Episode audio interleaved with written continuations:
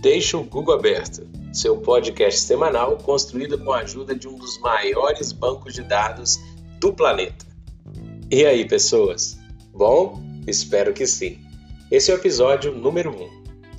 Nós vamos falar hoje da palavra ou do termo da semana: podcast. Nada melhor do que começar um podcast falando do que se é. O podcast, que antigamente era conhecido como audioblogging, tem unicamente um formato de áudio. Isso mesmo, só vale para áudio. Com temas variados e pré-gravados. E por que em áudio? Porque cast, do nome podcast, é o sufixo dessa palavra broadcast, que significa radiofusão, ou seja, vai através do rádio, ouvir.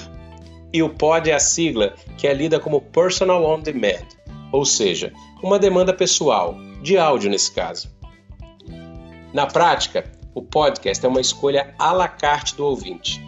Ele escolhe o que quer na hora que quer para ouvir. E hoje eu fico muito grato de você ter escolhido Deixa o Google aberto para ouvir.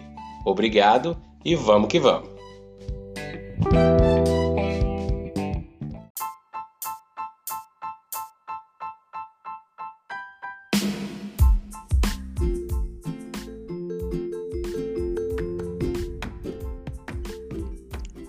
E no Doodle do Google, o destaque dos últimos dias ficou com Joaquim Pinto Oliveira, mais conhecido como Tebas. Ele foi um escravo alforriado que se tornou arquiteto no Brasil colonial de São Paulo. Foi mestre de cantaria e parte do seu trabalho era talhar blocos brutos para a construção de edifícios. Na ocasião, ele construiu para mudar arquitetonicamente o centro de São Paulo. A Catedral da Sé, o Mosteiro de São Bento são alguns dos exemplos que Joaquim ajudou a realizar. Ele viveu 90 anos entre os séculos 17 e 18. Foi uma ótima homenagem do Google com esse doodle.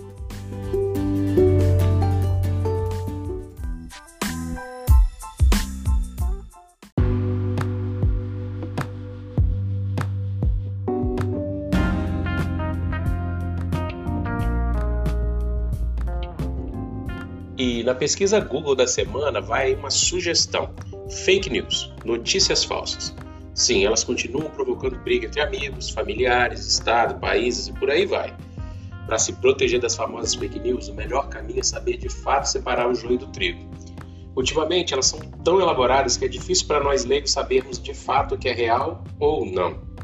A ideia é que você pesquise fake news, não as notícias em si, mas como surgiu, como que é usada, os tipos mais comuns. Fake news é o inimigo a se conhecer. Isso, na verdade, é uma ideia atribuída a Sun Tzu, que é um general chinês que viveu antes da era cristã.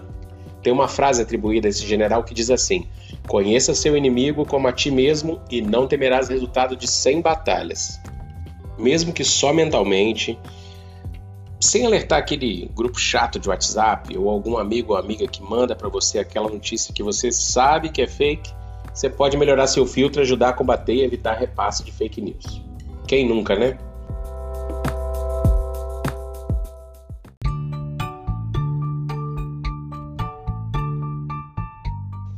E na dica de hobby dessa semana, por conta da pandemia, um bom número de homens e mulheres têm procurado coisas interessantes para fazer em casa. Nesse período, os grupos de Facebook e WhatsApp estão cheios de ideias. E tricô tem estado em alta, isso mesmo, tricô, principalmente porque estamos no inverno. O tricô tem origem datada de mais de 2.800 anos. É uma modalidade de trama com duas agulhas. Muita gente confunde com o crochê, mas o crochê só tem uma agulha. As agulhas podem ser de osso, bambu, madeira, metal e plástico. É feito por homens e mulheres ao redor do planeta.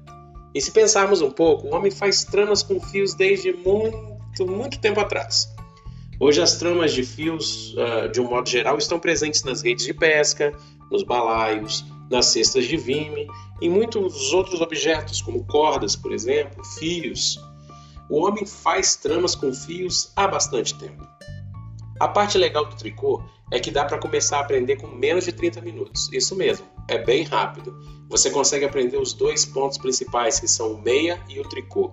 E com eles você consegue fazer cachecol, mantas, chales, toucas, meias, muitas peças legais. Para muitos, o tricô funciona como um mantra, pois a repetição e a contagem dos pontos posiciona a mente numa vibração de distração, funcionando como um bom anti-estresse. Também é uma forma de aproveitar aquele tempo que você tem quando está assistindo a sua série preferida, o seu filme, o documentário, a entrevista, o jornal.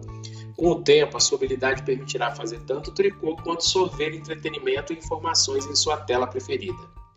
Além do Google, você pode entrar nos grupos que eu falei e ver os vídeos no YouTube.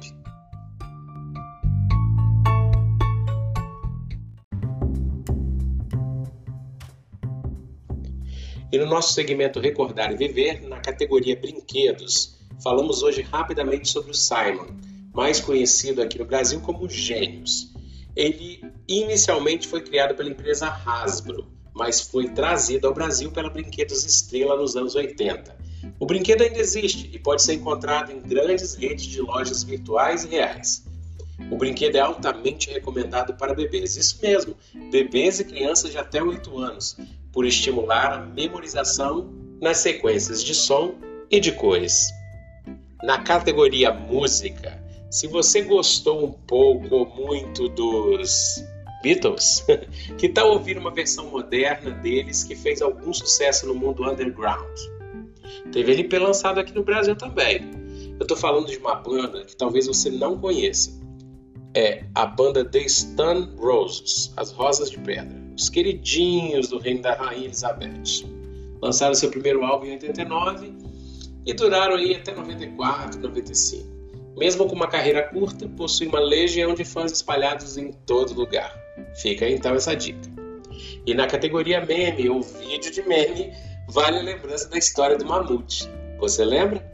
Muita gente pensa que é de uma banda brasileira que é algo dos anos 10, principalmente se forem os mais novos. Na verdade, essa música foi criada e cantada por uma banda de rock alternativo, metade venezuelana, metade argentina. Essa banda era chamada Unos Panas Aí e é um pouquinho mais antiga do que o YouTube porque o vídeo do Mamutinho circulava inicialmente por e-mails.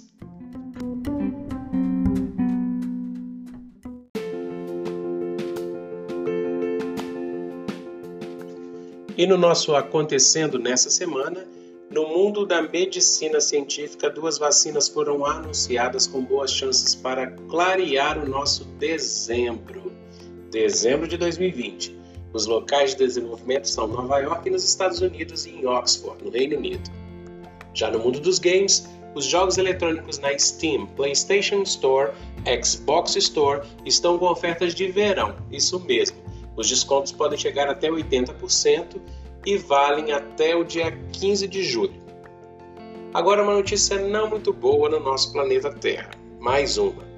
Na África, logo ali em cima da África do Sul, entre a Namíbia e o Zimbábue, tem um país chamado Botsuana. Lá tem uma reserva verde chamada Delta do Cubango e é uma reserva ambiental de patrimônio mundial da Unesco e lá misteriosamente está acontecendo morte de elefantes. Mais de 350 e o número não para. Os cientistas não sabem ainda a causa porque não tem precedentes e não está relacionada com a seca.